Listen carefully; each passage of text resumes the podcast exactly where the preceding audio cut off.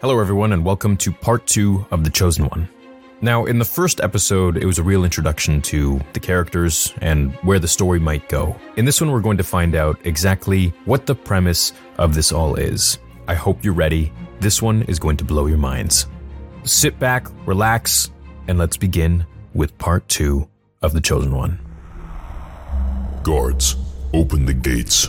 Ready the army, said the king. As William watched the king move towards a hidden door, he asked if he needed armor too. The king turned and laughed, ignoring William as the guards pushed the boy towards the same door. As they moved out into a large desert, it was clear the other side of the palace was the coast. But a coast with jungle and water? Now he was standing in the midst of what looked to be a giant country of sand dunes, like something out of a science fiction series called Space Wizards that William used to watch back home on repeat. The king stood out on the hill of sand, looking into the abyss as the scorching heat emanated from the ground, creating a distorted haze of waves in the air. As William glanced behind him, he saw no army. The king just stood there, waiting, with a smile on his face. My lord, said the advisor of the king, are you sure? The king rose one finger to silence his servant, who stepped back in cowardice. As William looked out into the distance as the king's servant offered him a scope, he saw what looked to be one figure in the distance. Zooming in with this advanced piece of technology, which he found so strange for such a primitive tribe, yet they seemed to be so technologically beyond Earth, he started to see that this figure was really just an older man in a dark cloak holding a scepter with an orb on top. The man was clean shaven, handsome, broad, and tall. William gasped. He. he's. Uh, he. he's human, said William. The king frowned and said, Yes. But how? You said I was the only one here in the last 10,000 years. The king opened his mouth. And he was the other. William put the scope down, in shock. How. how is he still. Alive? said the king. He is your ancestor. You will soon learn. The prophecy foretold a being from your world would come to our salvation from the Yato, an evil, ancient, cruel peoples from another galaxy that enslaved our land for millennia. Until he came, developed his abilities under our guidance, and rivaled them. He beat them into submission, and we thought we were free.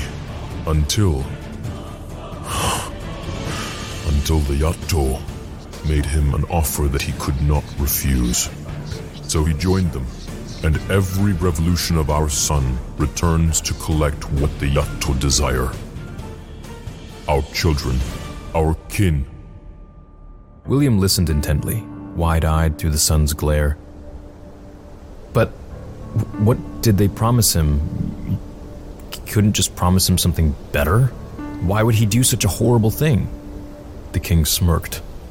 Child, we do not move in the ways of the dark magic. Everything comes with a price, and he chose his fate with his gift, for it went hand in hand with his enslavement.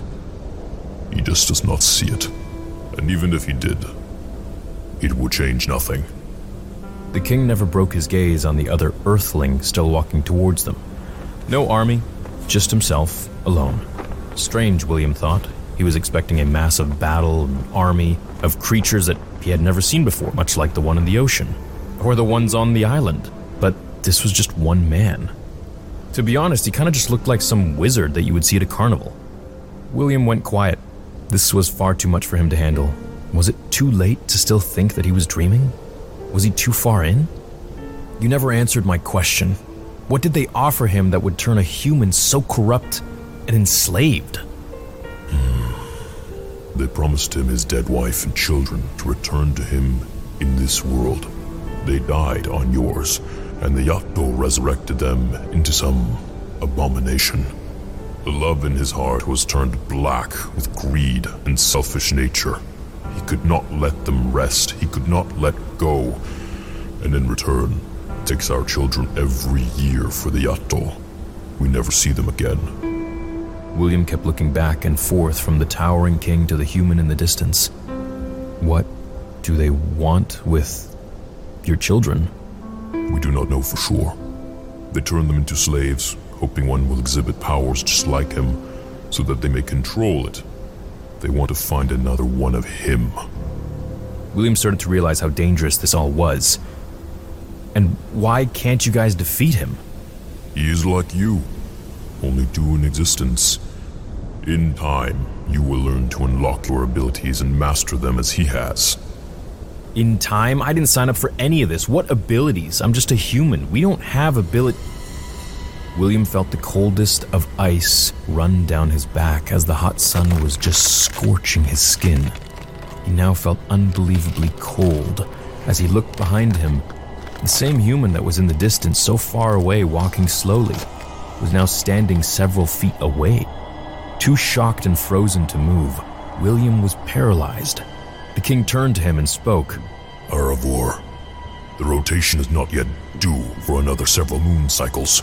Why are you here? The man did not make eye contact, his large hooded cloak covering his eyes, his scepter sparkling in the sunlight as if smoke and sparks were swirling inside. I sensed something, said Erebor. Yes, one of my own. The king became aggressive and showed his teeth. He is not for you. You will not plague him with your shattered ideals you learned from those beasts. Ah, uh, still full of that temper. You'd think you would have more respect for your former student, but I guess respect isn't a thing of your people's. You dare talk to me of respect, Erebor? I should have you. Have me what? Do you remember last time? I spared your life. There is nothing you or your people can do to me. The king gritted his teeth and looked down upon Erebor, unable to do anything.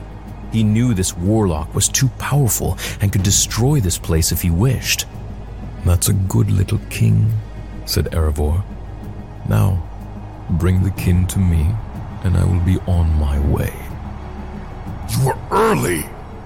Yes, I am. And will you defy me? William found this whole situation horrible. He's going to take the children of the village? No. No, said William. You will not take any more children. Quiet, boy! Oh, said Erebor, turning his head slightly to William. Perhaps I shall take you instead. King moved forwards, to which Erebor twitched his upper lip and sent the king flying backwards into the sand. The guards all ran at Erebor, who merely twisted his scepter slightly and reduced all of the guards to butterflies that caught on fire from the sun's heat. William watched in shock as they reduced to ash and floated away into the sky. With everything going on, he just realized that the sky was blue not green like where he had just come from before the door. What? Now, if you don't mind, go fetch them or I will walk through that portal and get them all myself as a consequence for being difficult. The king spoke into his wrist as he snarled, still laying in the sand, telling the advisor to bring the kin through. Erebor watched as the servant came through the door, which William just realized was another portal, and brought the children to him. Erebor grabbed the crying kids, winked, and stomped his staff into the sand, sinking into it immediately and vanishing with the prisoners. As the grains of sand settled back down, the king rose to his feet, cursing the skies. We have to get them back. We have to find them. The king dropped to his knees as he bore his fists into the sands, his giant mitts creating craters in the dunes that sounded like thunder. You cannot fathom the depths of his darkness. If it were not for the hold the Yato have on him, he would conquer everything under and over these stars. That is why you are our only hope. We have waited too long and you will not squander our sacrifices for your childish dreams of becoming the hero so soon. You are not ready, and we do not have much time until the next cycle, upon which he will return and take more Why didn't he just take me then? He fears your potential will rival his. If the Yato know of your existence, boy, you will keep quiet. They will train you in their ways. They will take you and order you to destroy him in time. They do not trust him as much as he does not trust them. He is only loyal to them so long as they keep his family The king paused. alive. There was a softness to his expression of the word, as if he, too, lost someone. Come. Whoa, hey, look, I didn't sign up for this. I just want to go back home. I'm sorry that you have these problems. I'm sorry for everything, but this has nothing to do with me. I just came here by accident and I just want to go home. The king smiled and rested his large hand on William's shoulder. Where do you think the Yato will go once they have taken all of our children? The eye opens only for the chosen one. He is the other half, and together you make one. Two souls split from a singular. That is why he left you here.